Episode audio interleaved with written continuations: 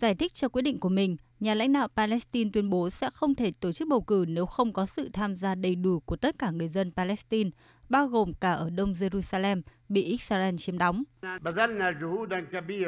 Đối mặt với tình hình khó khăn này, chúng tôi đã quyết định hoãn ngày tổ chức các cuộc bầu cử lập pháp cho đến khi có được sự tham gia của Jerusalem. Sẽ không có sự nhượng bộ đối với Jerusalem và không có nhượng bộ đối với quyền của người dân Palestine ở Jerusalem. Số phận của Đông Jerusalem, nơi có các thánh địa thiêng liêng đối với cả người Do Thái, Cơ đốc giáo và Hồi giáo, là một trong những vấn đề nhạy cảm nhất trong cuộc xung đột kéo dài hàng thập kỷ giữa Israel và Palestine. Theo Tổng thống Mahmoud Abbas, chính quyền Palestine đã nhiều lần tìm kiếm sự bảo đảm từ Israel cũng như kêu gọi Liên minh châu Âu gây áp lực nhưng không có kết quả. Israel tới nay vẫn chưa cho biết liệu những người Palestine ở đây có thể tham gia bỏ phiếu bằng thư như trong các cuộc bầu cử trước đây hay không và đã thực thi lệnh cấm đối với các hoạt động của chính quyền Palestine, bao gồm cả các sự kiện tranh cử.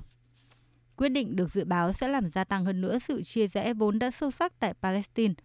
Phong trào vũ trang Hamas hiện kiểm soát giải Gaza đã ngay lập tức bày tỏ sự thất vọng, cho rằng quyết định không đại diện cho sự đồng thuận của toàn bộ người dân Palestine, đồng thời kêu gọi người dân gia tăng áp lực đối với chính quyền.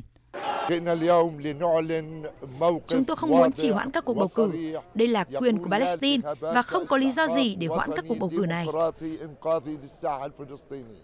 Trong cuộc bầu cử Quốc hội năm 2006, Chiến thắng của phong trào vũ trang Hamas đã gây ra một cơn địa chấn chính trị tại Palestine, khiến Israel tức giận và vấp phải sự phản đối của Mỹ, Liên minh châu Âu và nhóm bộ tứ Trung Đông. Cuộc đối đầu gai gắt với phong trào Fatah của Tổng thống Mahmoud Abbas sau đó đã dẫn tới một Palestine vốn đã không toàn vẹn trở nên bị chia cắt hơn. Hamas kiểm soát giải Gaza và Fatah ở bờ Tây. Vì thế, một cuộc bầu cử tại Palestine nếu có thể diễn ra sẽ là một bước rất quan trọng nhằm hòa giải Palestine cũng như tạo ra những thay đổi bước ngoặt cho tiến trình hòa bình Trung Đông.